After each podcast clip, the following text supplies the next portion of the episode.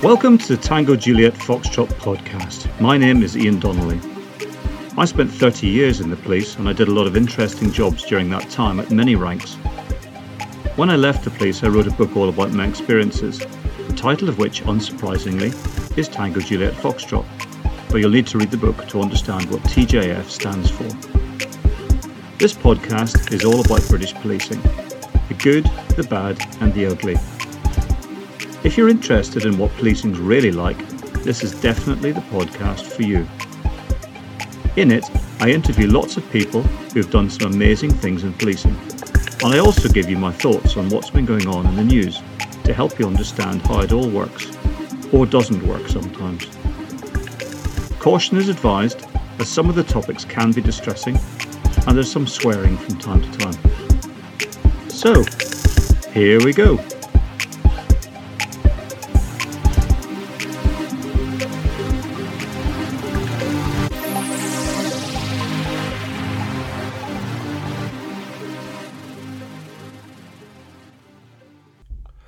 Everybody. Welcome to episode 50 of the Tango Juliet Foxtrot podcast, half century.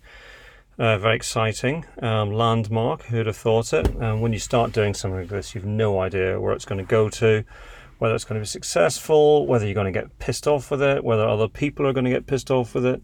Um, but no, it's been a really, really fantastic experience. And for now, I tend to uh, think I'm just going to keep going with it. Uh, the frequency is something I probably just need to give some thought to. Uh, if you've got any views on that, I'd really appreciate hearing them. Is once a week too much? Uh, I'll be honest, sometimes trying to tee up guests to do it once a week can be tricky, uh, but equally, there's something quite nice about about doing that once a week. Um, the advertising, you've probably noticed, uh, is uh, seems to be generating a bit of reaction, which is good.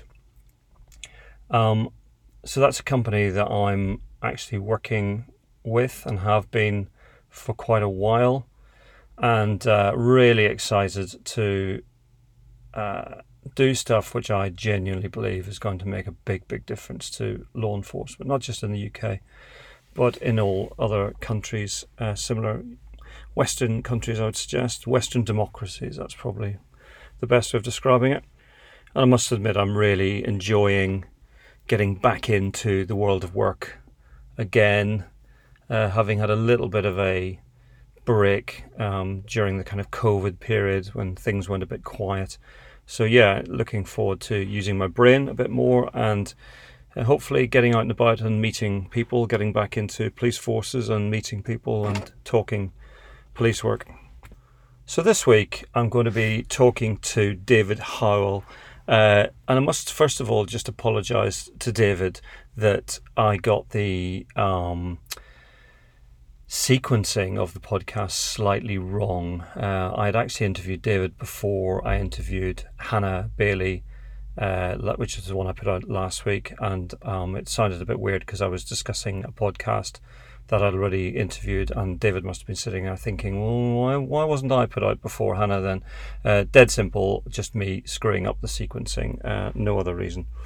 But it's continuing that theme of people who have been in policing for a long time and who go on something of a journey of self discovery, and David is no exception to that.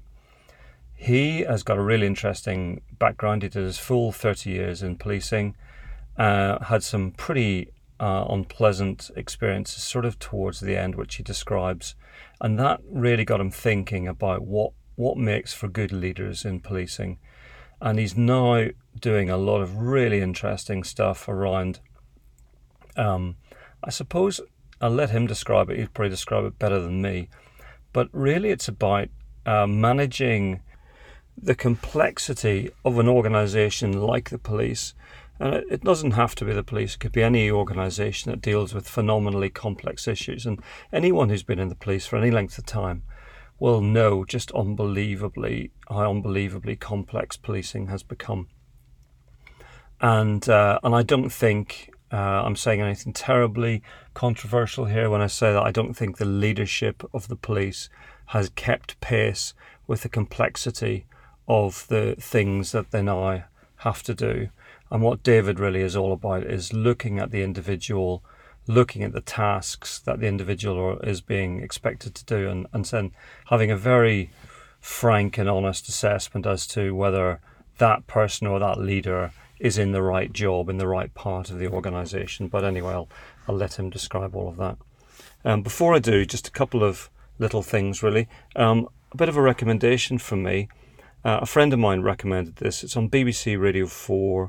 Uh, it was a three part series which uh, concluded this week, I believe.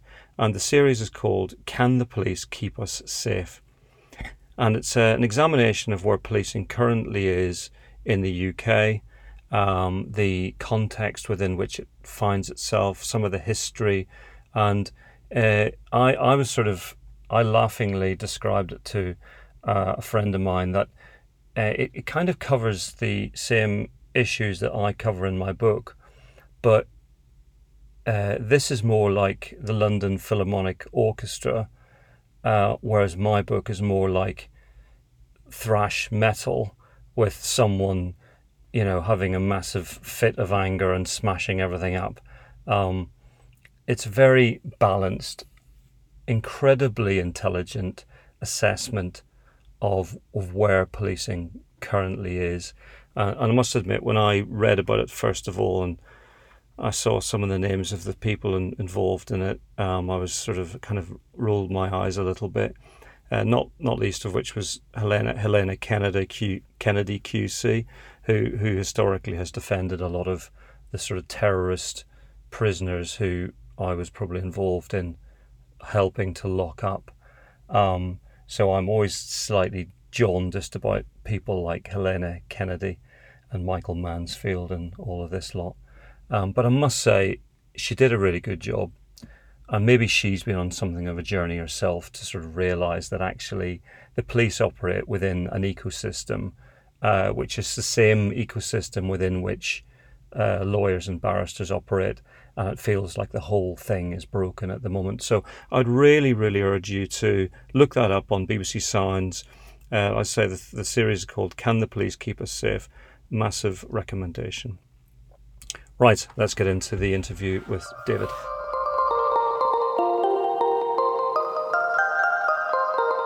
Morning, David. Morning, Ed. There we go. Press the right buttons. hey, there he is. How are you? You're all right. Fine, thank you. How are you? Look at all you with all your aviation themed pictures in the background. Yeah, there's a I, I can there's a story behind that. This is the only room I'm allowed helicopter pictures in. Oh really? You've been banned. You've been banned, banned from every other room, have you? That's it. So uh, yeah, it's nice having them about. Just yeah. So how are you? You well? Yeah, very good. Yeah, Excellent. lots going on. yeah, looking forward coming to, to a head at once. So good. Well, looking forward to hearing all about that. So um, yeah, anyway? you, welcome to the podcast. Yeah, you've been on my on my list of people to get on. So really pleased that uh, you're here. Today. Is, that a hit, is that a hit list? In the nicest possible way. Yes. But um, yeah, so um, let me just, well, I'll tell you what, you introduce yourself uh, I know who you are, but other people listening won't. So you introduce yourself, and um, and then we'll uh, we'll I'll tell you what I what I'm kind of interested in hearing all about. Really. Yeah, no, no problem. Um, we're playing to the old the old fashioned way, shall we? Yeah, yeah, go on. uh, um, my my police career started in 1989. Um, in Stoke on Trent, of all places. It's what those days that you were you were sent to the far end of your your own county if you joined the county, so you wouldn't be open to bias and and not arresting the right people, or you had influence on on somebody you'd stopped or whatever. So I ended up in Stoke. So I was very very green, uh, a uh, bit of a mother's boy, should we say? So it was um, uh, quite a shock to the system. It was always yeah, something yeah. I wanted to do. Um, yeah, yeah. I, I was. So, uh, sorry, go on. So, so yeah, so um, you you did did you do your did you your full 30 30 yes 30 plus one. I did one as a, a civilian. I ended up doing a business change manager's post uh, when staffordshire police introduced the niche um, record management system. So i went back in and, and did a bit of that for a year which which was fascinating to be honest and, and kind of showed how you can transfer skills from the police service into a, a, civilian role, which is, is something we're looking at as well, and how we transition from that almost institutionalized place of the police service out mm. into the that mad world out there that you, yeah, yeah. Yeah. You've only kind of seen from one one perspective, as it were. So yeah, yeah it was really. And now useful. you're doing you're doing a lot of stuff around leadership and teamwork, aren't you? So you've tried sort of gone. So that's sort of. I just wanted to sort of get a high level kind of overview. Um, you know, in terms of where you've come from and where you are. Yeah. Nice. So let's let's go right back to square one then. Um, in terms of policing. Um, so what was it that sort of propelled you into the police in the first place? Wow. Well, I, I was um, training as a quantity surveyor to start with, mm. Which again is a kind of a diverse thing. And it just wasn't for me. It was one of those occupations where they say, don't look out the window in the morning because you'll be have nothing to do in the afternoon kind of thing. So, oh, God. and awful. strangely enough, it was in Burton on Trent. And I worked in a, uh, an office called uh, Peel House, of all things. Right. Um, looking over the street and saw police officers walking down the street regularly past the office thought that's something I'd, I'd really like to do and the odd police car would go down there and that's the, the days of that that yellow and white Ford Escorts and things like that. So heady days heady days. Mm-hmm. and I thought I'm going to do that. I'm going to have a go at that because it's far better than what I'm doing now. You yeah. just don't know what you're going to different people um, and a test and challenge for myself. So much against my mother's better judgment I, I joined. She didn't really want me to join. So that's where it started. That's ended up being in Stoke. Uh, did that for four years. Fantastic place to work. Yeah. Fantastic people. Um, a great. And I'm looking back and reflecting is that how important your tutor constable is when you yeah, first yeah. join. And if you get that bond, which we had, and the bond came not through potentially policing, but through through sport. Yeah. Uh, both loved football. I was reasonably good at it, so I kind of joined his uh, his football team. Yep. And we got on like a, a house on fire. Um, even even met Sir Stanley Matthews on our travels in Stoke. So, oh, really? so, so for anybody listening who doesn't know where the geography of what we're talking about, um, Staffordshire, which is where you were, Staffordshire Force. Yeah. So as as many people will understand listening to this, but not necessarily. Um, you have got 43 individual police forces in England and Wales, and Staffordshire is one of them and it's just sort of to the north of Birmingham, isn't it? Really? Yeah, it kind of wraps itself to the um, the west as well. Kind of mm. that um, where, where was it? Kind of Wombourne and around there, and comes up and heads up towards Cheshire, and you've got Shropshire on one side as well, and Derbyshire yeah. and, and, Leicestershire. So yeah, mm-hmm. it's it's that part of the country. So, but Stoke itself is quite uh, quite busy, isn't it? In the sense, it's quite a, a real mix of of um, issues going on there, isn't there? Yeah, definitely, um, and certainly with the lack of investment, and it was the the pottery industry and the mining industry which took a, a big hit, kind of the eighties. So there was a, a lot of um, issues around that and unemployment at that time. So, yeah. but they were fantastic people as well. Um, like a lot of places, if you get to know the people underneath, mm-hmm. uh, they're warm and help and want to help and, and want to make the best of what they've got. And um, yeah. yeah. yeah. So, what, so what was your sort of your career trajectory then after you did your four years in Stoke? Where did you go after that? It was totally unique. And I've kind of been writing about this and putting my reflections down. And I don't think anybody will probably replicate it if, if they'd ever want to, anyway.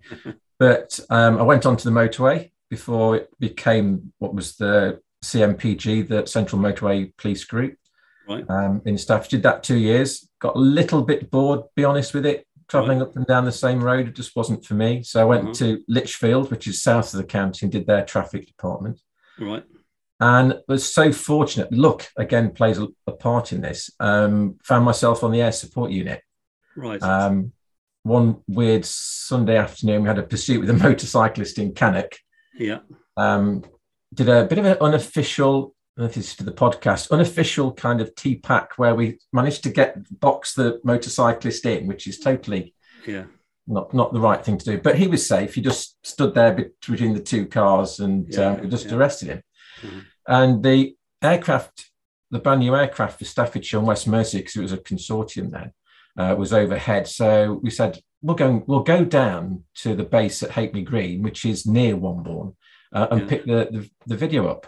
Yeah. And the people down there again were fantastic, really enthusiastic about what they were doing, the new aircraft. And I said, any chance of a, a flying in, in the helicopter? Because I wanted to join the Navy actually years and right. years ago. Yeah. Uh, but that wasn't wasn't to be. I wanted to fly. So this was a, just a fantastic opportunity. And mm-hmm. I did a couple of shifts with them, um, went down on another time. And that's I just got my love of flying back and that passion. Yeah. yeah. And managed to become initially a, a reserve observer, as they were called now. They're now called uh, tactical flight officers. Um, and then 2005 became the very grand title of the Deputy Unit Executive Officer for the base, right. which is basically the sergeant running the base. Yeah, but isn't that isn't that a great example of um, you know someone who has a hankering to do something? Um, clearly, that passion shines through to to the other people who are already doing it and they think, well, this person would fit in really well here because mm. they because they completely get it. And yeah, and then you make. I'm a great believer that in life you make your own luck, don't you? A lot of the time. I do believe that. Yeah, you've got to put yourself out there, and rather than letting things come towards you, you've got you've got to go towards it, as it mm. were. Um, yeah. So you make your own luck. Yeah. Yeah. yeah. yeah. So, uh, so yeah, so you're you might be the first traffic traffic officer we've had on the podcast oh, actually, oh, which is yeah, no, no, that's good. That's good. You know, I'm uh, I'm I'm uh, you know, I think I've expressed my views about what traffic used to be versus what it currently is now. Uh-huh. Before, you know, in the sense that you know, I used to get frustrated years and years and years ago where traffic officers, in my view, because I was always involved, I was always interested in crime. Yeah. Um, uh, it used to frustrate me that traffic officers just had blinkers on when it came to crime. They didn't mm. really, they were just fixated on uh, a minor traffic matter. And yeah. they could be dealing with the biggest sort of drug dealer in the world, but you know the bloke's got a, a, all their interest in the fact he's got a, a flipping a, a, ball tire or something, you know. And yeah. whereas that's completely changed now, as we all know, you know that traffic officers tend yeah. to be one of the few disciplines that still have the time and the inclination to actually get out there and, as they say, what's the expression? Deny the use of the road to criminals, isn't it? Absolutely. And and you've, you've touched on something important to me, and and that's I just go back to say that the motorway wasn't for me. We had some fantastic crime stops. Hmm. Um, and drugs and, and goodness knows what, but it just wasn't for me. And I love that self initiated work, just finding something from nothing Mm. And going to Lichfield gave me that ability. Here you go, have a car. Yeah, mm. here's your parameters and guidelines. Just go out and find what you can. yeah, there's that traffic element, and we had to do that. Mm. But the hmm. team down there, we had more arrests than CID. Really? Yeah. And the if you think of where Lichfield is geographically, a lot of hmm. crime is coming down the major arterial routes of the A38 yep. back into Birmingham. Yeah and the crime that we prevented and stopped um, was just phenomenal. Yeah. And we were looking for it. And yeah. that's what we thrived on. And as a team, we, that success came from yeah. those those stops. Yeah, it's interesting because um, gradually, gradually, gradually, then the Central Motorway Patrol Group or Police Group, whatever you call it, CMPG, they kind of became like the overt arm of the regional organised crime unit in the mm. sense that they were constantly being tasked with taking out baddies on yeah. the basis of you know intelligence to say right we believe this this vehicle is going to be coming down the m6 yes. somewhere somewhere mm-hmm. between this time and that time um you know you they plug it into their anpr absolutely yeah. database and then off you go bob's your uncle yeah. isn't it and yeah. um you know and they had some fantastic arrests you know obviously mm-hmm. generally on the basis of intelligence but um, but not necessarily. I think just because they they weren't getting tied up with all of the mundane stuff that lots of other cops tend yeah. to do nowadays, don't they? That's it. Uh, and we were lucky on the A unit. We keep a dedicated channel open to the motorway group hmm. because, as you rightly say, the ANPR hits, as we used hmm. to call them, hmm. would come through and, right. Ah, they're going to that. There's this car coming south from wherever Um, yep. Could have a, a, murder suspect on board, yeah. or drugs yeah. or firearms markers, and we'd be up in support because far better is to be overhead when something happens or yep. it doesn't stop than thinking, ah, we're five, ten minutes behind the curve. Yeah. Um, sitting at base, waiting for the engines to wind up. So again, you, you make your own luck, isn't it? It's a similar, yeah, yeah, yeah, similar yeah. vein, isn't it? Yeah, yeah. yeah. So, so your early days. so, just to timestamp this, this is about yeah. about 2005 when you go on the helicopter. Is that right? Mm-hmm. That's right. So, yeah. what was your what was your sort of bread and butter um, of? Because uh, I know we've had we've had one of your colleagues, Adrian Blees, on previously, yes. who wrote uh, he wrote a book all about um, his experiences in helicopters, didn't I he? Have, yeah, above um, the law. I've got it. I've got it here. Above the law, isn't it? That's what That's it's it. called, isn't it? There we go. Look, you go. above the law, Adrian Blees. Yeah, hi, Adrian. If you listen to us, yes. uh, yeah, it's doing really well, isn't it? Uh, it is. Bless him. Um, uh, yes. What were your early sort of experiences like doing that? What were the sort of typical jobs you got involved in? Yeah, again, it's that autonomy at that point. We weren't part of NPAS, so we were a consortium. Um, several forces, because of the expense of the helicopter, uh, they were shared between forces, and ours was West Mercia and Staffordshire, and, right. and, we, and uh, we, we, shared that that aircraft. The early days were there's a lot of searches obviously involved. It's that's the unique ability of the aircraft, to be it that for criminals or missing missing persons. Um, mm-hmm. And we got involved in, in lots of things, and we could take take the fight out, mm. as it were, to people. Um, mm-hmm. And we, and I think this is perhaps a little bit where people are getting into NPAS here, where they've lost a little bit. They've lost that local connection. Yeah. Um, we did a lot of hydroponics, looking for, for hot roofs, should we say, at, yeah. at night for cannabis plantations, etc and having that link back into the force and mm. not being uh, a silo, if you like, and being mm. part of the everyday life of a force was was yeah, very important. Yeah, yeah. And, those two, and those two um, forces are predominantly rural, aren't they? Whilst you've got some sizable towns in both West Mercia and yeah. Uh, Staffordshire, they're predominantly rural areas, aren't they? They are, yes. Um, but so a lot of missing people that, that again, we tried to use some science behind it as well and, and develop these things as well, um, mm. as well as things like cold water rescue and things like that. So they're mm. exciting times. And as the kind of the base manager, sergeant, as it were, um, mm. you had that great autonomy to, rightly or wrongly, to kind of choose the people who came onto the base through recruitment yeah. process. Yeah, yeah, yeah, yeah. So you're going back to that like-minded, self-motivated, working for each other. Yeah. Kind yeah. of. Um, yeah. Well, it was seen as a it was seen as a massively plum job, wasn't it? And oh on yeah, that, on that basis, you weren't going to just take any idiot, were you? No, um, and we certainly had a, a good selection to, to go through. And, and, say we've got a good selection of idiots, but I was. well, hopefully, yeah. I mean, by by hook or by crook, in, in, a way, and it's probably less scientific as it as it could be or is now. Is getting the right person. Who is that right person for the job? And that's really mm. has taken me to where I am now in the work I'm doing now, and yeah, yeah, trying to find out who, yeah, yeah, who that person no. is yeah i'm really looking forward to hearing hearing all about that. So yeah. so in terms of your career so obviously you joined in uh, did you say 89 89 so at, that stage you had what about 16 years service my math shit isn't it? Um yeah, 16 years. About that. yeah we'll call it about that. And you were sergeant by that stage. It was, okay. I was yeah. Yeah. So you then uh, were part of that transition between uh, that consortium that you described between West Mercia and Staffordshire and moving into this national thing called the National Police Air Service NPAS. Is that what mm-hmm. it is? I'm assuming that's what it stands for, isn't it? That's it. National. Yeah. So so um, Adrian talked a little bit about that whenever he was on, um, and you know, didn't paint a particularly positive picture about that. What was your experiences? We were lucky to start with because we we beat the cut as it were, and we one of the bases that remained open.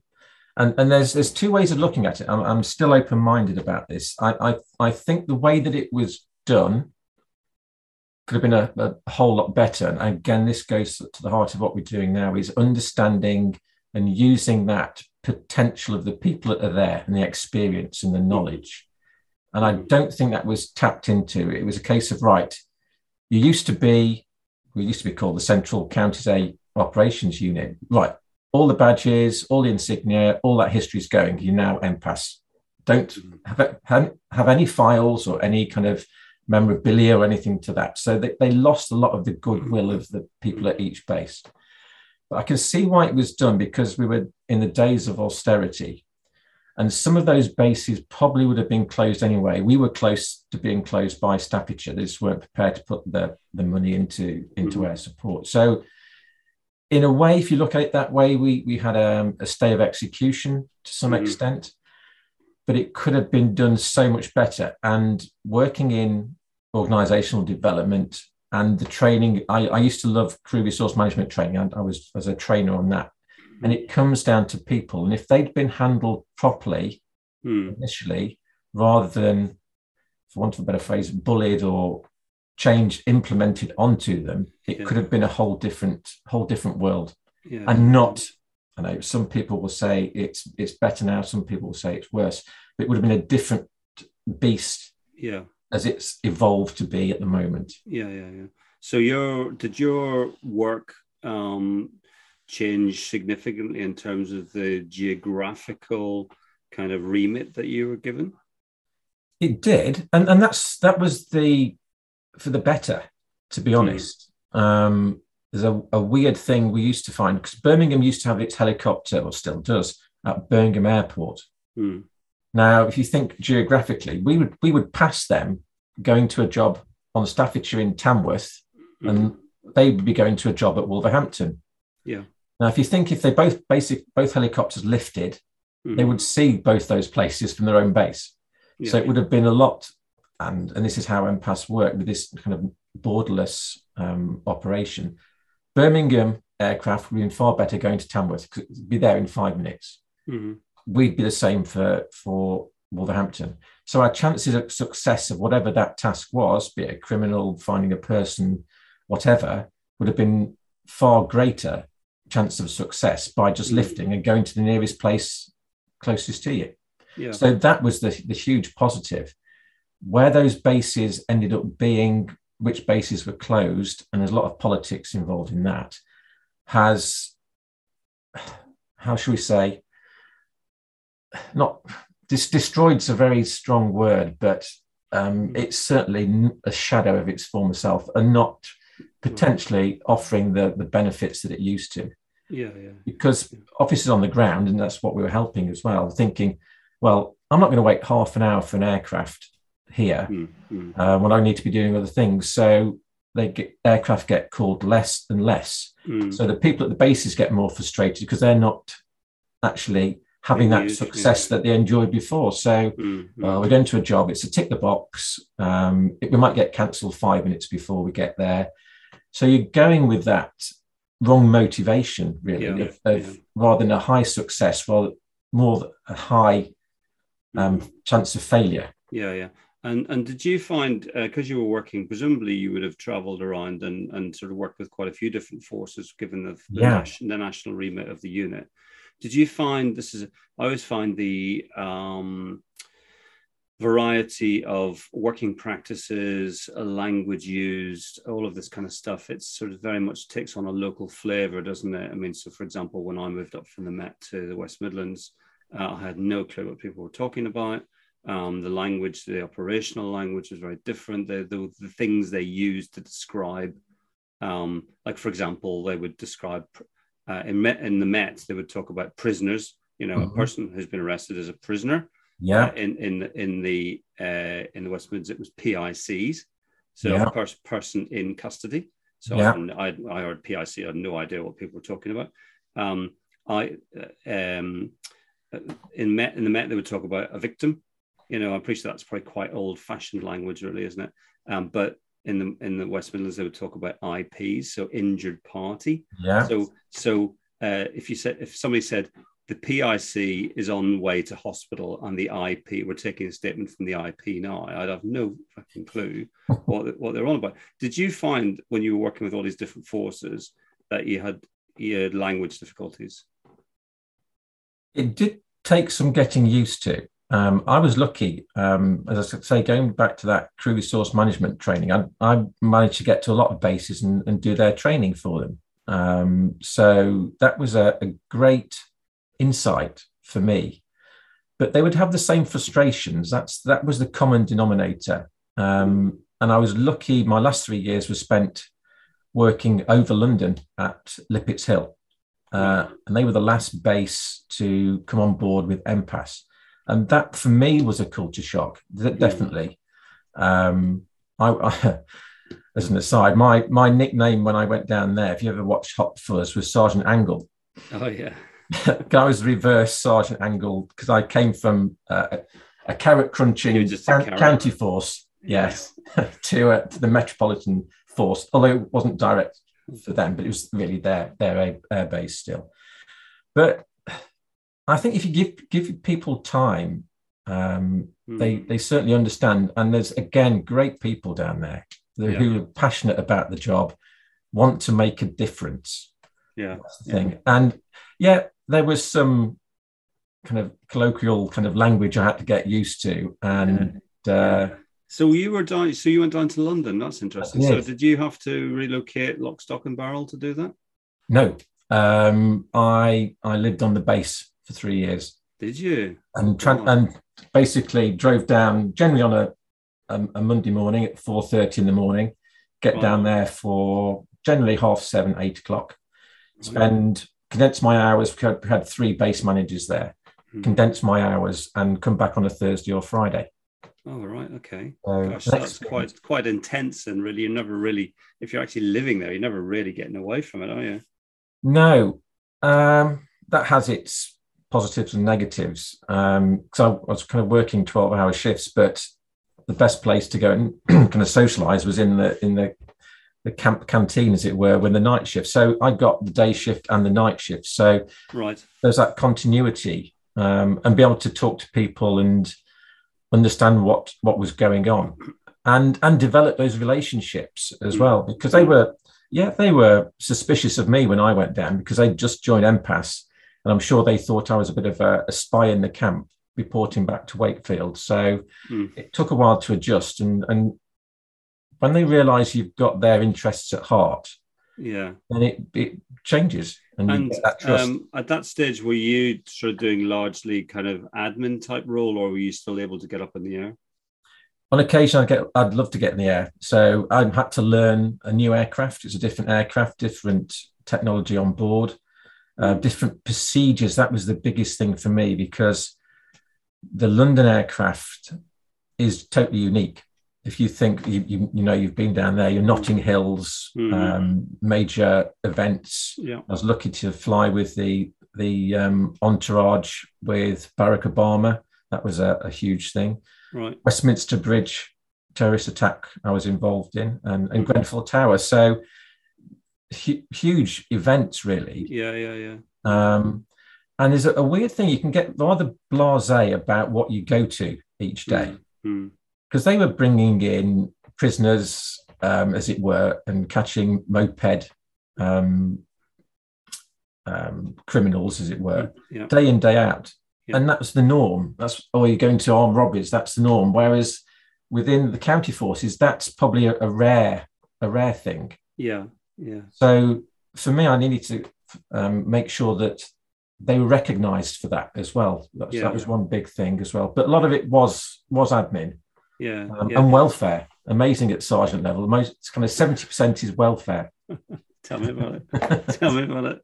My God, uh, I had um, when I was a sergeant, I had um, I ended up I ended up running two teams. My partner sergeant got swiped off to go on go to CID, so I ended up I was a newly promoted sergeant, um, relatively new. When I was about three or four months in the rank, and then mm-hmm. three or four months in the force as well. So it was all new to me and I ended up winning his team as well as my own team. So I ended up running, and it was brilliant. It was it was absolutely the making of me in that, in that in in that role because you sink or swim, don't you? and yeah. um, yeah, it was it was really. But yeah, talking about the welfare and the HR stuff. I mean, it's all oh some of the grief, some of the grief that you end up having to deal with. You mm. know, people's personal lives and um, some of the unbelievably stupid things that they end up doing, maybe not intentionally, but just like through lack of experience or um, you know, I'm sure you didn't have that in the helicopters because most of the people you're going to be dealing with are going to be super experienced, I would imagine. But Don't yeah, it. it's uh, it's certainly never a dull moment as a sergeant, is there? The worst time, I used to dread bad weather or if the aircraft was away for maintenance. When people were flying and doing their job focused, they were brilliant. Hmm. When and if you think how we recruited people, we were after the kind of the cream, those self-motivated, could deal with complexity and and, and elements mm. and and really quite the bright spots. It almost like a, a, a, tier or rank above that that rank because mm-hmm. of what you were doing. And yeah, yeah, you're sitting above there over a serious incident. You are the almost the commander, so mm. you've got to have that presence and ability to communicate and and pass on the important messages because yeah. it's life and death on occasions. Yeah. yeah, yeah. But when they had nothing to do, that sounds very familiar. Yeah, yeah, they got up to trouble and they'd find yeah. things to do or they'd worry about things or find problems with stuff that weren't there. Yeah, yeah. and that's not just in the London base. That was at, at my own base, and you used to dread fog and right, they've been fogged in all night. What am I going to come into the day after, and, yeah. things like that. Oh yeah, well, that was if it makes you feel any better, it was no different in in some of the units I worked in over the years. You know, so even the one that springs yeah. to mind most is probably uh, in special branch in the counterterrorism world when it was busy, uh, which it was quite a lot of the time back in those days. To be fair, um, everyone was really on it. You know, Mm. And uh, I've never known a group of people who were so hungry for getting stuck in, you know, yeah. super professional. Yeah. Um, yeah, but if you had a period of, I remember after the IRA, the, the period that sticks in my mind is after the IRA ceasefire, the second IRA ceasefire and, and the Good, Good Friday Agreement, and before the dissidents got got going, um, they had this period of kind of like nothing much happening. Oh mm-hmm. Oh my god, it was a nightmare. And uh, and some of the some of the stupid, pointless operations that would be set up to try and all, almost just to try and keep people busy, you know. Yes. Um, but everybody could see that they were bollocks, you know. Yeah. It was a way, it was all just nonsense. And uh, oh yeah, some of the talk about the devil making work for idle hands. Oh my god. Yeah. You know. Again, it could, it could be down to again on on reflection is you've got a group of creative people who want to make a difference. And how is that vented? How is that released mm. in those times that there's nothing happening? And you've got that kind of peak curve of when things are happening that's great.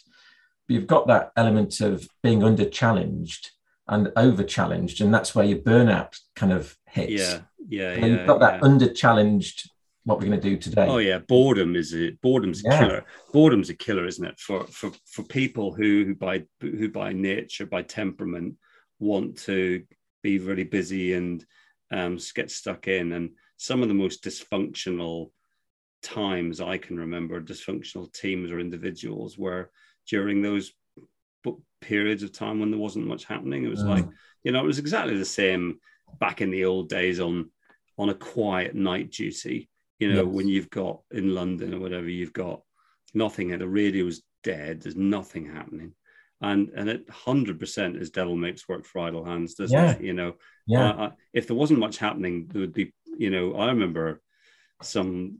I won't sort of embarrass anybody, you know, but um, some of the outrageous kind of stupid stuff that people would get up to you know, yeah. um, I remember I remember one night duty in in in January, February. It was freezing cold, um, icy, uh, you know, that sort of weather. It's very quiet. Nobody wants to be out.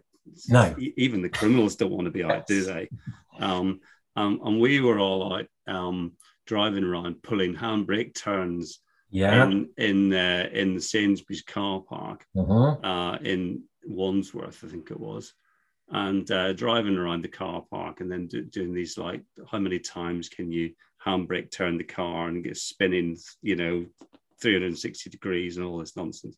Oh, we, we never did that. Never did and that. the security guards came out of the supermarket and told us to fuck off.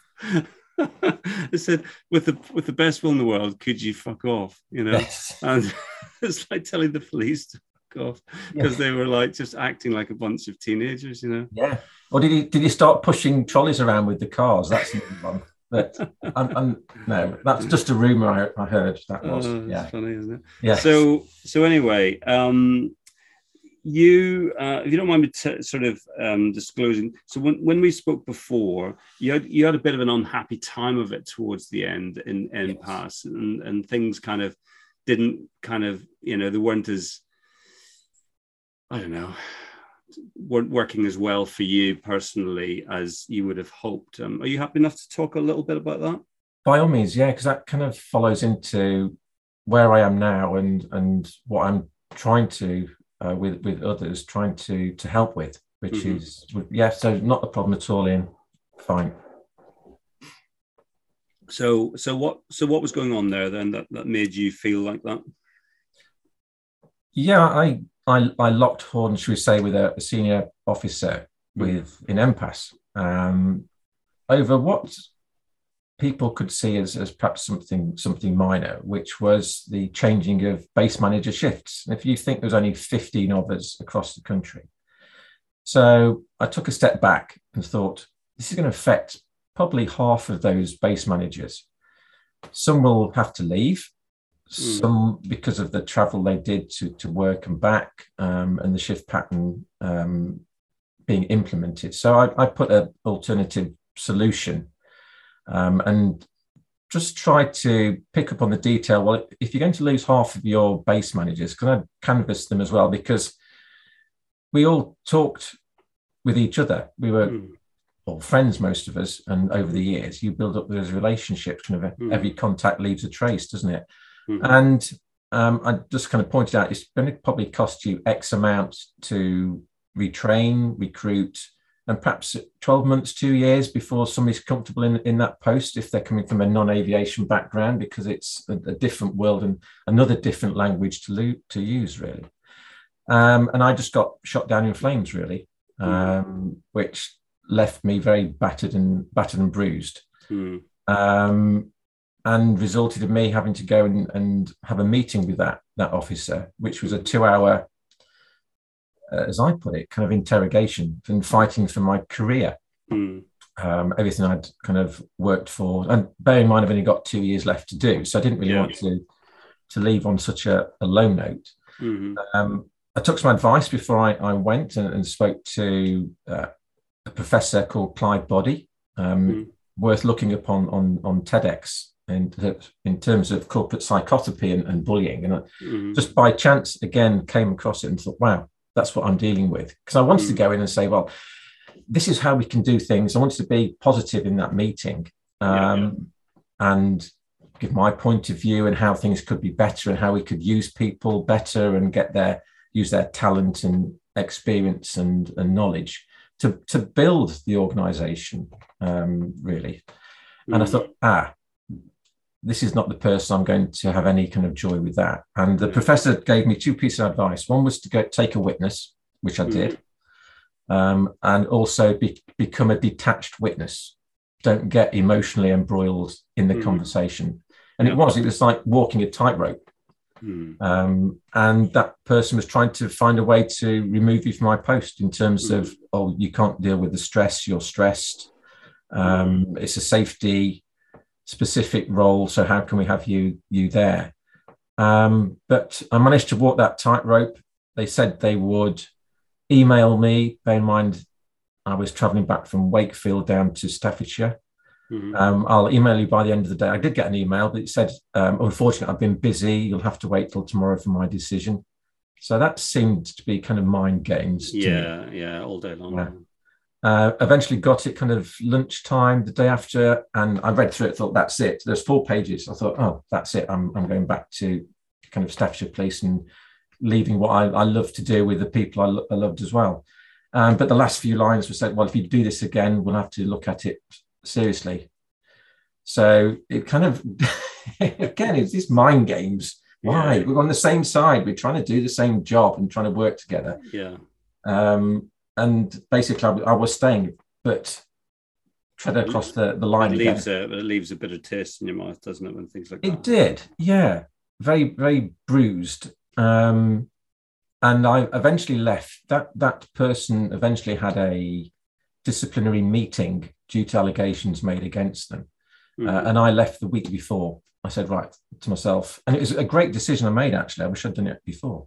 Mm. That before somebody dictates what I do or where I go, I'm going to take my own destiny into my own hands. Sounds a bit dramatic, doesn't it? No, no, that's true. but um, I felt relieved that I'd made my own decision, um, and that's when I went back to Staffordshire and and worked within organisational development for, for Mm. six months. So, but yeah, it was it was a did leave with a nasty taste, but but since then, the work I've done in in understanding how I got into that position Yeah.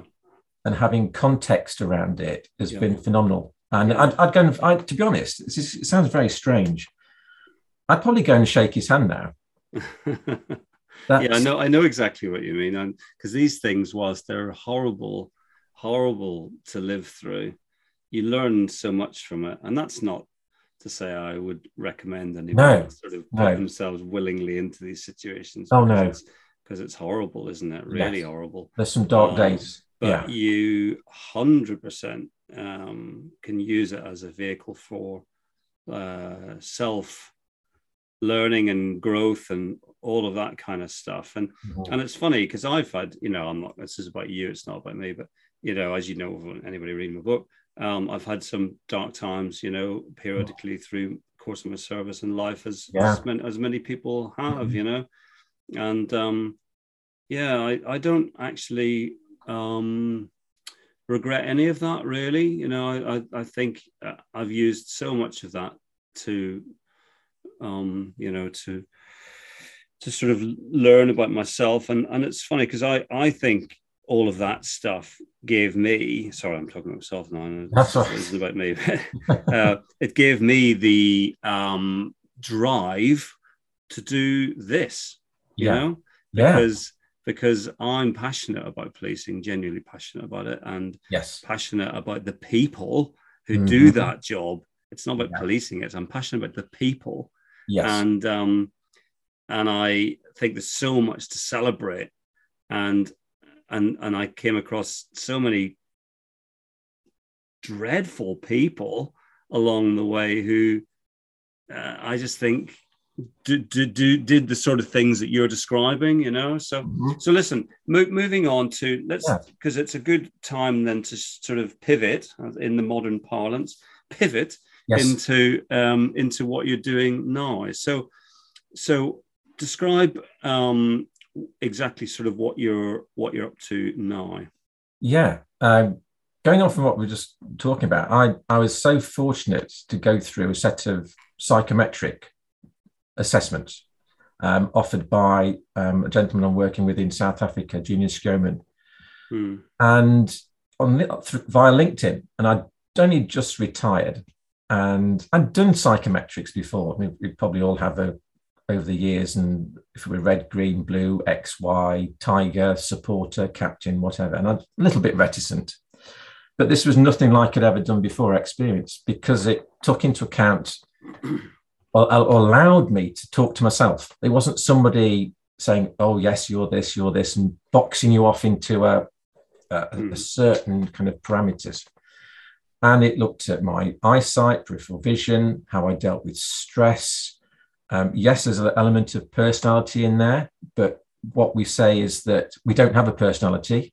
It's constantly in flux and and, and being changed. Hmm. So we can't box people off to say you're this or that Hmm. you can understand and have the context as to why we're behaving like that and acting like that due to the set of circumstances we're in at the time. Yeah. Again, going back to my my bullying is that that was a unique set of circumstances and I behaved in a certain way. Yeah. But also based under that is the preferences we have. And I, I found out that I was I could operate in the complexity level. So I liked solving problems.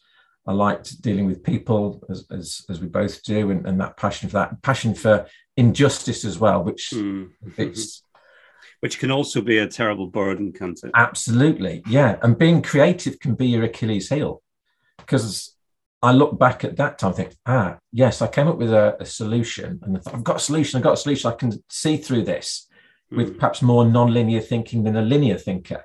Mm. I don't have to go to A, B, C, D, and E. I can think, ah, if we do that, this is going to happen, or that's going to happen. Hmm. And that's what I was trying to point out, but it got me into trouble. yeah, yeah. Oh, yeah. Well, if you're having that conversation with someone who's never had an original thought in their head in their life, yes, then then it's never gonna it's never gonna land, is it? That's right. And I didn't appreciate perhaps the stresses they were under at home, be it at work. Had they been put in that position to save money rather than kind of look at the human aspect, and they were just going about their job. So context is a is a huge thing. And again, perhaps I didn't respect to understand the context that they were coming from, and vice versa. So that's mm. why you lock horns, and it ends up certainly in a in a, a rank and hierarchical based institution. You're never going to win. Yeah, and that's the thing, isn't it? And that's the thing that um, what I find very refreshing about my, so my wife works for uh, a large American corporation. Let's leave it at that. Mm-hmm. And yeah. um, and she's worked for uh, another large American corporation before that for many many years, over twenty years. Um, and the thing that I find refreshing about organizations that are not the police is that people are much more challenging of each other and that there isn't this rank thing that gets in the mm-hmm. way. I mean, yes, you have to be um, aware that someone further up the sort of food chain, so to speak, uh, has got a certain ability to make your life difficult, I suppose, if mm-hmm. they want to. But there's definitely a much more free flow, free flow of thoughts, ideas, viewpoints, and challenge within mm. the private sector. I think then I mean, there's probably people listening to this who work in the private sector and they'll be screaming, going, "Oh, not in my organisation." There That's right. But, yes, but uh, but but I definitely think the police uh, is particularly bad for this because mm. of that rank structure. And there is this viewpoint that if I'm a chief inspector or a superintendent, you have to listen to me, and I will force you to listen to me, regardless of whether I'm talking bollocks or not. You know what I mean? this is the the problem we we sit with and again there, there are some great leaders out there and who who want to make a difference i i feel that we have so much over promotion if we mm. just in any organization and probably specifically the police is because it's done on a linear basis mm. it's done on a, a regurgitation of information and it's done on personality and also we get this mini me kind of ethos that to be a chief officer, whatever, I need to look like them. I need to behave like them. Mm. And they're just following a following a pattern. There's no room for innovation down here mm. because you're then seen as a, an outlier. Mm. Um, so the processes and, and they themselves are almost a, a victim, going back to victims or IPs, of the system that the police have built. I think it's a form of Stockholm syndrome. I think I think they're so um, they're so sucked into that mindset that they they probably at a deep level know that it's it's it's nonsense, but they are so invested in the process of getting promoted mm. that they have to. I mean, it was embarrassing. I'm sure you can remember. I mean, obviously, I, I remember seeing people going for it was particularly evident at the chief inspector promotion process or the superintendent promotion process, where there was this sort of shameless mimicking or aping of some of the most corporate people in the organization mm-hmm. at a mm-hmm. higher rank. And it was sh- this sort of shameless sucking up to yeah. certain individuals who were perceived to be able to give them a bit of a leg up in the promotion stakes. Yeah, and you just, you just wanted to, you just wanted to go up to them and give them a shake and just say hello. You know, it's like who who are who are you? You know, mm, Could, who you really know, because you? who really who who really are you? Yes, that's probably terrible English, isn't it? But you know what I mean. Sorry, anyway. So, so, you, so this you talk use that word linear. I've heard you, and I've seen quite a lot of stuff on on LinkedIn. You talking about this kind of idea of linear thinking. So, just sort of expand on that a little bit. Yeah, it's it's very much a, a pattern and focus based kind of thought process. It's not as we're looking at it in terms of that creativity and, and drawing in different ideas, joining dots, as we call it. Mm. And there's an idea over here, there's an idea over here, that person's got that idea. How do we join them? Do they join? Or is there somebody else that's something that's missing here? And having that creative and innovative kind of picture on, on things to solve problems. Mm. And that's not to say that that's not downgrading people who are linear or, or non-linear. We need each other. Mm because you tend to find those linear people in a specialist role, very much as a, a silo kind of mentality that they've got great expertise in one thing, but they can't see out here and they can't see out here. So they haven't got that 360. And what we end up having is people with a, a more non-linear mind getting promoted. Hmm. And we, what we actually need is more non-linear minds to, to be there, but to draw together and get that bigger 360 picture of what's going on. So we're not missing risk, basically, mm. or we're setting seeds and trying to come up with new solutions that haven't, or they might have happened before, but we need some extra initiative and insight into it and, and building on knowledge of those people on the front line as well. So going back to that linear, non-linear, we need both. Mm. But we need to know where they sit within organization because whatever system we've got and we're working with, and the police is just one system, it's how we overlap that with the people on top of it. Yeah. Who are we promoting? Who are we re- re- recruiting? We need to know that inside, what we call inside to outside perspective, not me judging you and saying, yeah, you'll be a good officer. Let them tell us they're going to be a good officer by looking at them in terms of that mind, body, and soul having that deep reflection and deep insight into them. How are they going to deal with stress? Do they deal with stress? Do they fall over at the first sign of trauma or do they fall over downstream when they've had that time to reflect? Because mm. that have a, a huge bearing. What's their cognitive ability? And you look at the police officer now, their kind of omnicompetence, as it were, when they join is phenomenal what they have to go to and, and are faced with. How are they going to face it? How are they going to look for patterns? How are they going to look for new solutions to it? So it's, hmm. I, th- I, think I've spoken about it before that, and, and did a post is that there's a lot of negativity in police forces and my own force, the old force, is going into special measures as well, apparently. It's an exciting time. If they if they grab the opportunity to ask the right people and the right questions, yeah, it's an exciting time. Yeah, I suppose my I suppose my fear I suppose my fear with all of this is that um, I think everything you said is is really interesting, and there's a lot you could unpack that you know yeah. way way way more. Um, I suppose my what I'm seeing at the moment is um, they are using different analogies. that the building is on fire. Uh-huh. They are everyone's desperately trying to put the fire out, but but no one really understands, um, you know, how to fundamentally. That I think it feels to me like the system is broken at, at, in so many different ways. So if you look at policing at the moment, uh, I think the key thing is is around resources. Uh, you know, we've got the lowest number of police officers per, I think, is it 100,000 members of the public in Europe. I think the average in Europe across 32 countries is 357 or something like that. And we've got mm-hmm. England, Wales, we've got 228. So not only we're the lowest in Europe, but we're, we're the lowest by a long, long way. So, so we don't have enough people. Um, the resources being given to them eh, are inadequate.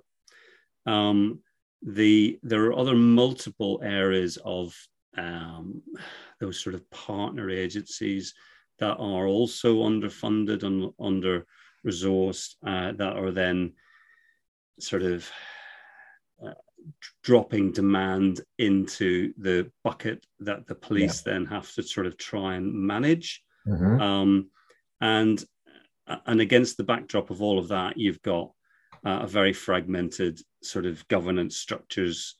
Um, you know, you have to look at the, the the the, unbelievable nonsense going on at the moment with the trying to recruit the the new commissioner and the the, yeah. the, the home secretary and the mayor of London are, are sort of are not at all on the same page, but they're both influential in terms of that yeah. process. And so, so it feels to me that whilst everything you say is absolutely correct, the the the, the prevailing climate, I suppose, is so toxic at the moment that it's going to be make it very hard to for people to stop trying to put you know throw water on the flames yeah. of the building. Does that yeah. does that all make sense? It doesn't. It's a it's a great analogy. And yes the, the the building's on fire but nobody is working out where that fire is coming from. Yes it's complex. It is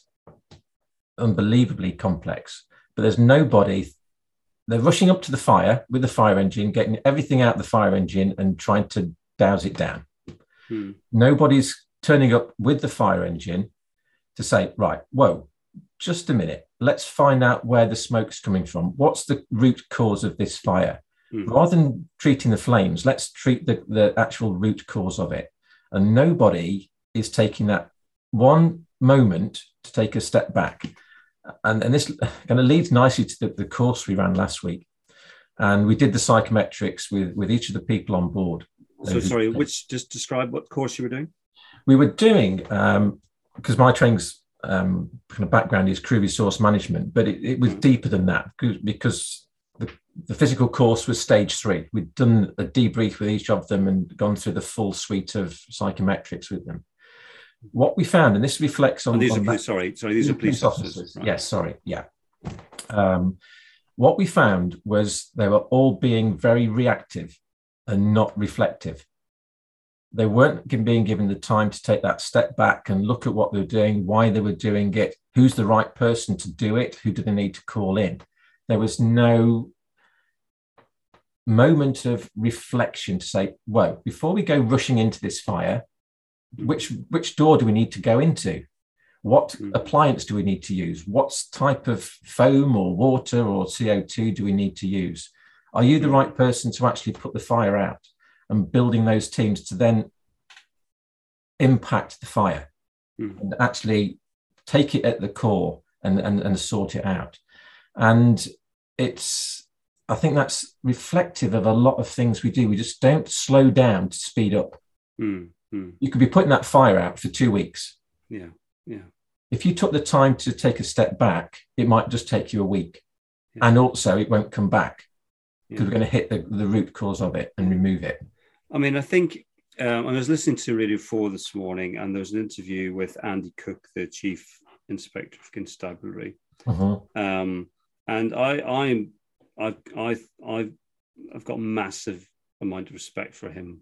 Um, personally, I think he's a, he's a fantastic leader. He's, he's a, it seems, he seems like a thoroughly decent human being, uh, highly respected um, by his colleagues yeah. and, and in pretty much everything that Tom Winsor probably wasn't, arguably. Um, and but even he, it was I was listening to his choice of words. He was obviously being super careful about his choice of mm-hmm. language because he's, you know, I, I get it. You know, he's he's the chief inspector of constabulary for God's sake, so he, he has to be very independent in his thinking. He has to, you know, um, walk a very delicate tightrope politically uh, uh-huh. to make sure he doesn't piss the Home Secretary off um, to the point where she just sacks him. Um, yeah.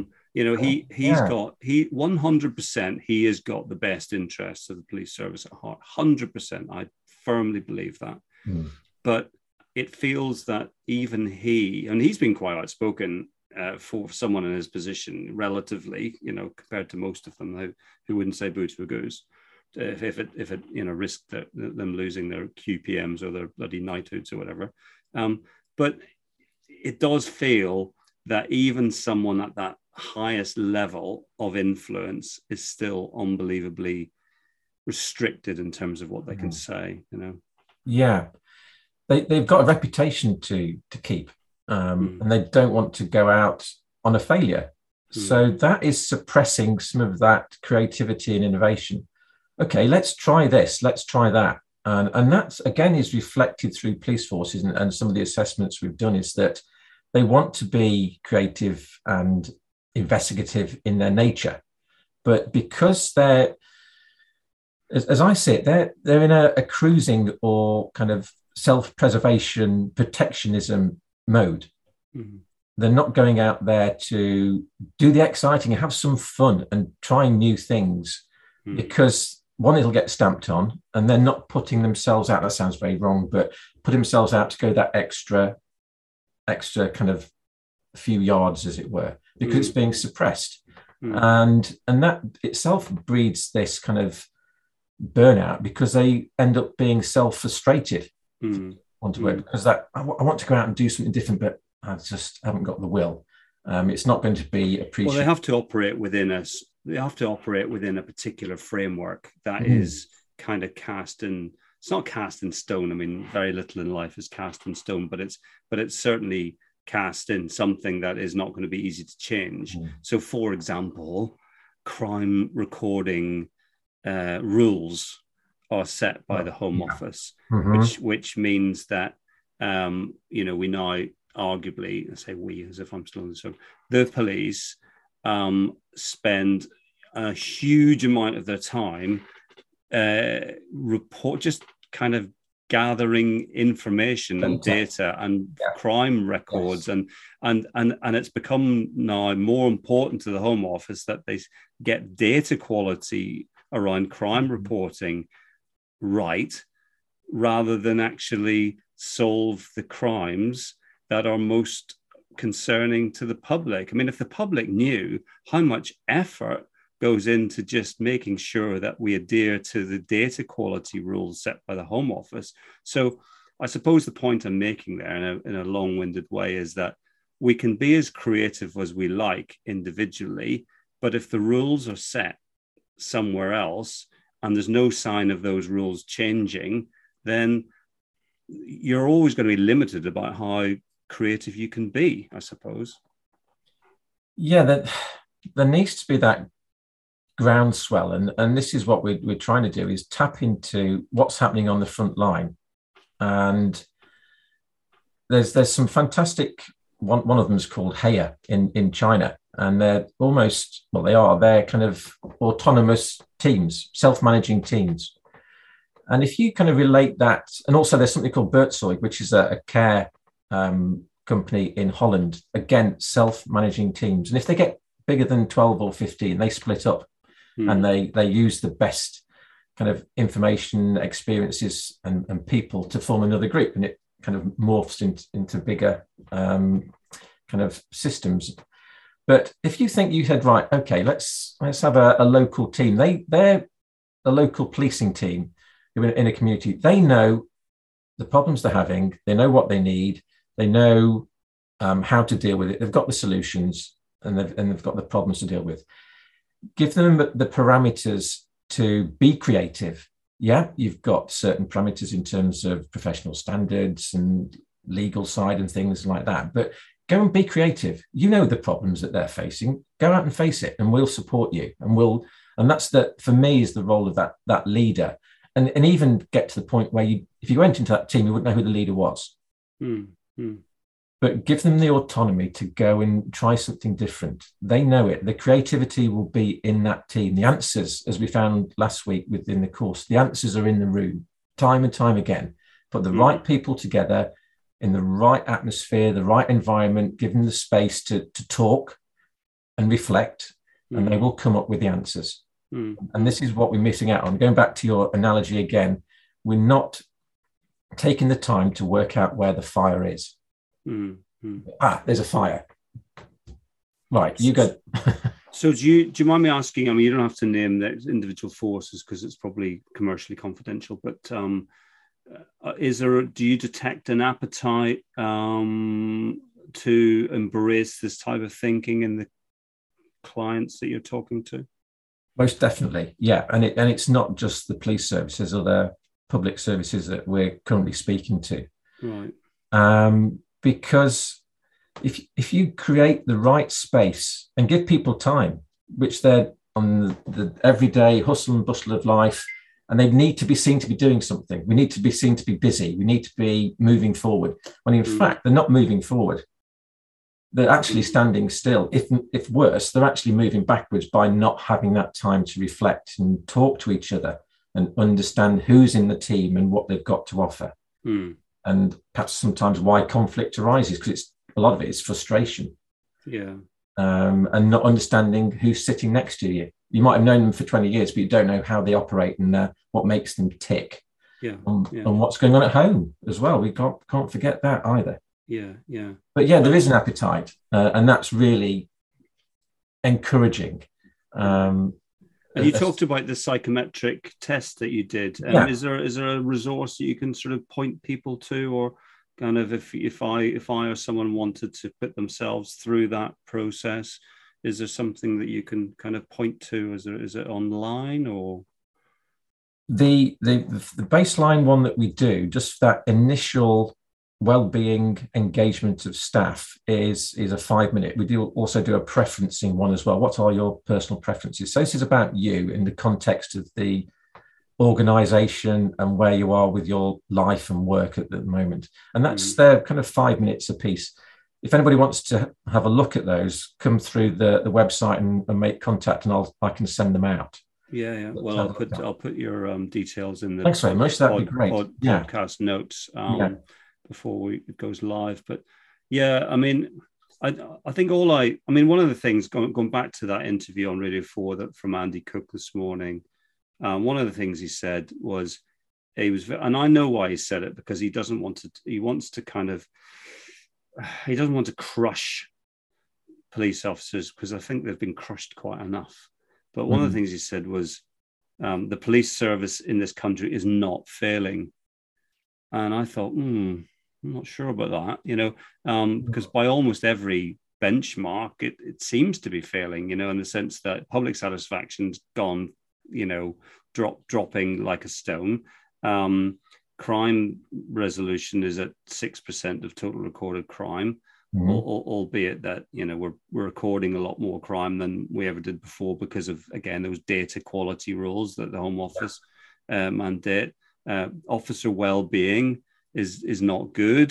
Mm-hmm. Um, there's a, a, large attrition rate of people leaving the organization. Yeah. We've got 7,000 odd detective vacancies nationally. You know, by almost every benchmark, mm. the organization is is not if we're not okay, if it's not failing, it's definitely not succeeding either. So, um, so yeah, so I think anything that anything that you can do to try and at least put the brakes on that would be really, really helpful, I suppose. Yeah. Well, well, here's a here's a challenge then. I mean, if, if Andy ever listens to this, is is have a chat because I'm not going to say if he's right or wrong. Mm. What you need to do is let the people at the front or the coal face, as it were, tell us if they are failing or not.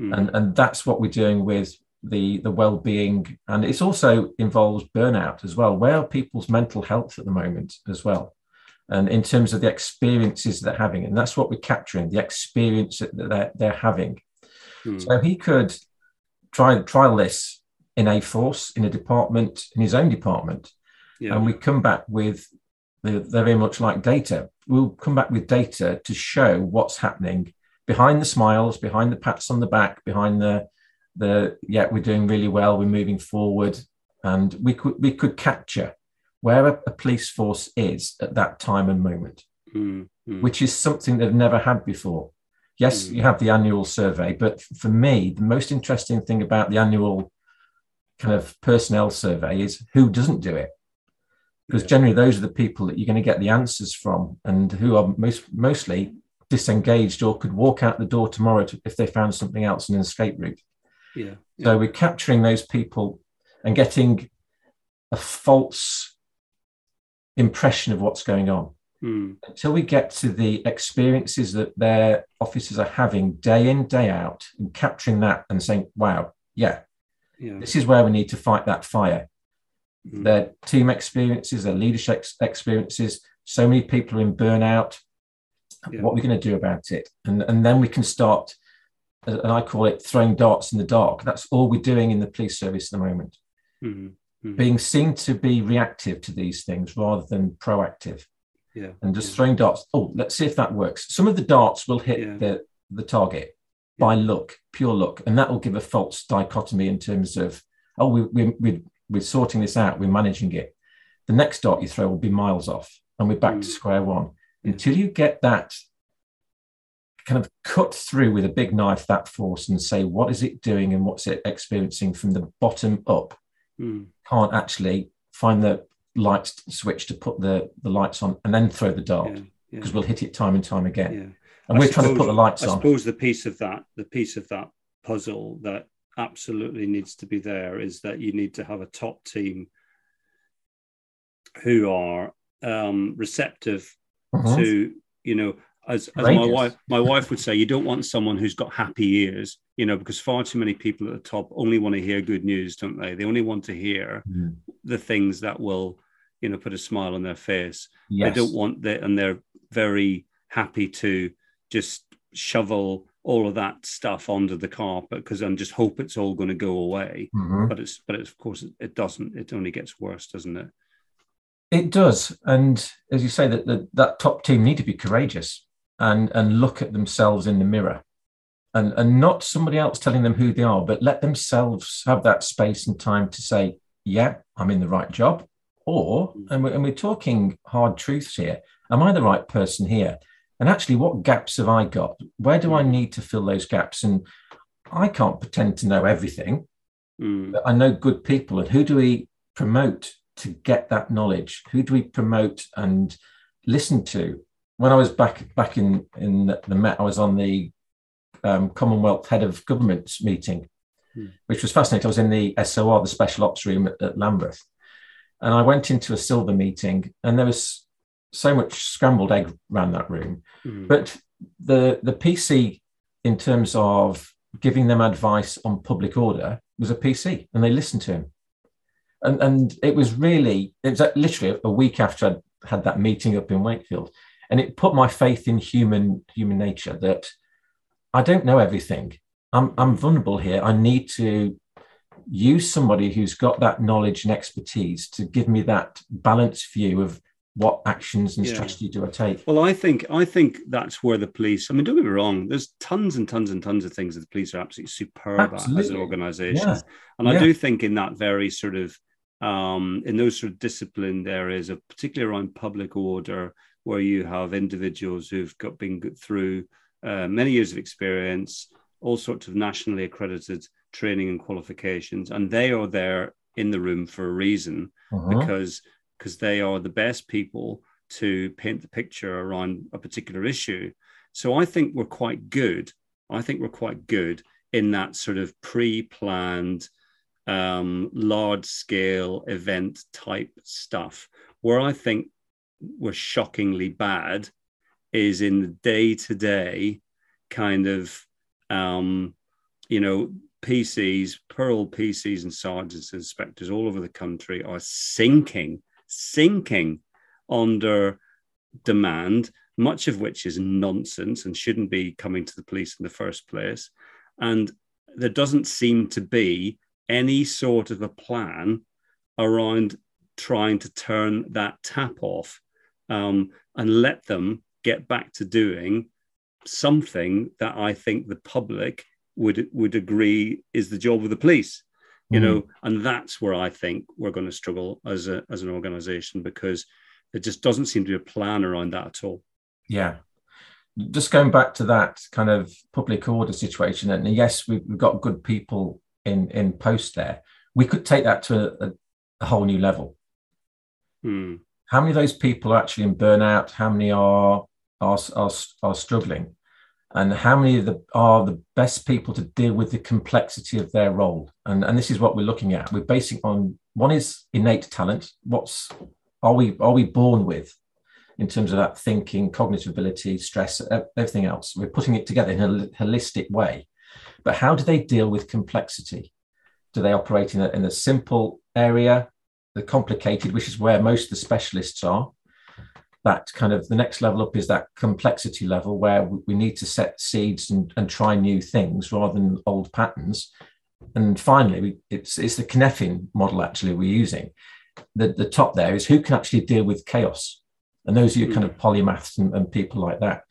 If we align that to the complexity required for the role, then we start getting that balance and understanding and self-awareness as, as part of it. So, mm. yeah, uh, I, I, hear what you're saying, but let's if you look at SOR, if you remember in in the little pods of people that had a specific job to do, mm. if we look at who is in each, each of those roles, we take it to an even better level rather than just look and oh, I like to do that job, so I'll apply for it. Are you the mm. best person for that role? And it's a hard question to ask because once people are in there, one, they're trapped, certainly in terms of promotion. Yeah, yeah, yeah. I can't lose. Yeah, yeah, I mean, how many times? I mean, that's a very good point. How many times have you seen someone who you know isn't good at the job that they're doing? Not because they're lazy or because they're uh, stupid, but it's just not there. It's not. It's they're just not cut out for that job. No.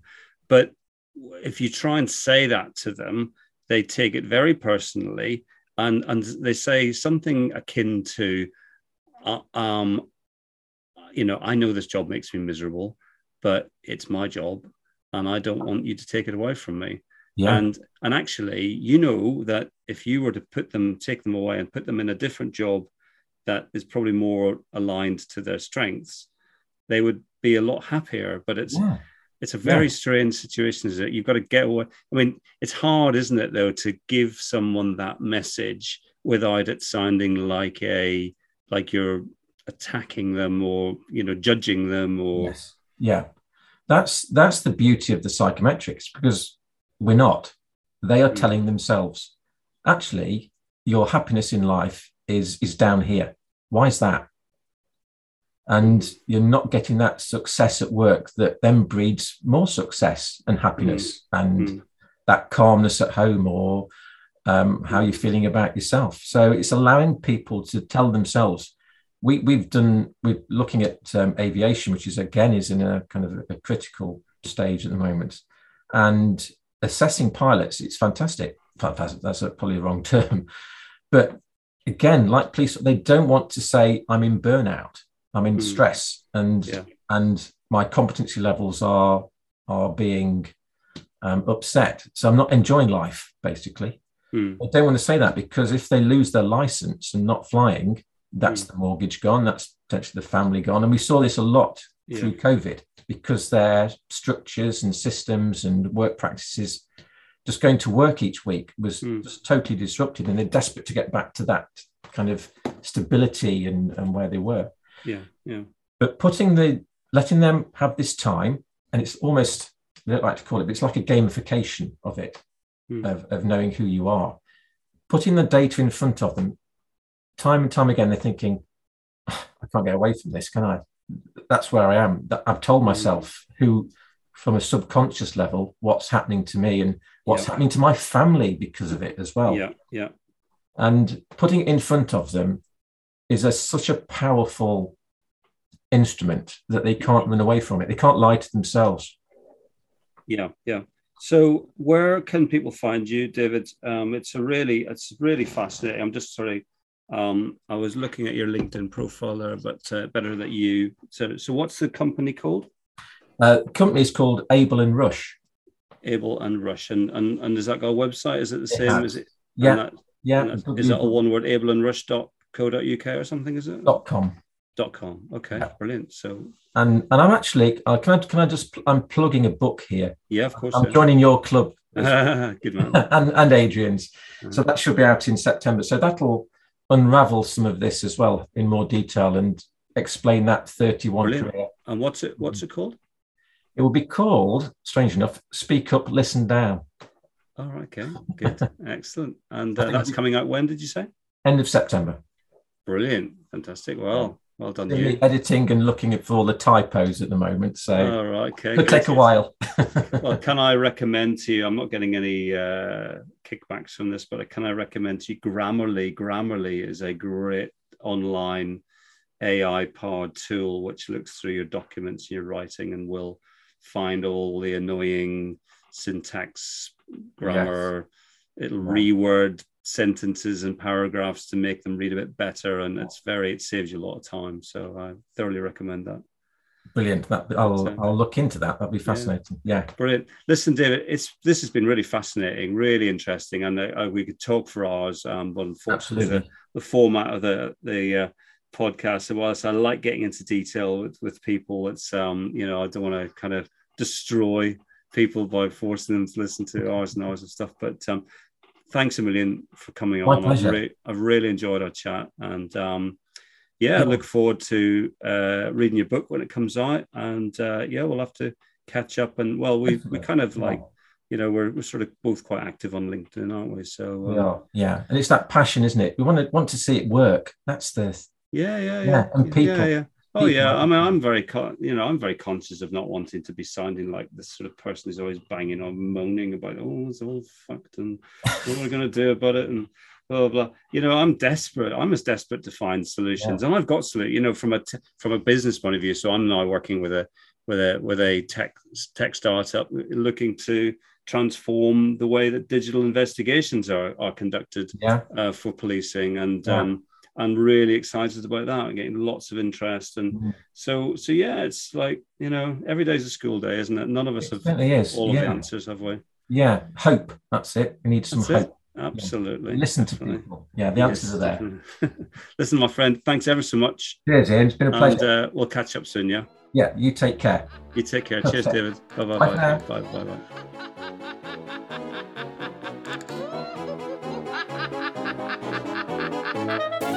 Once we had a policeman, he was often in our street. We used to smile and wave at him while walking on his beat. But now we never see him, it really makes us frown. No longer do we feel that we're the safest street in town. Oh.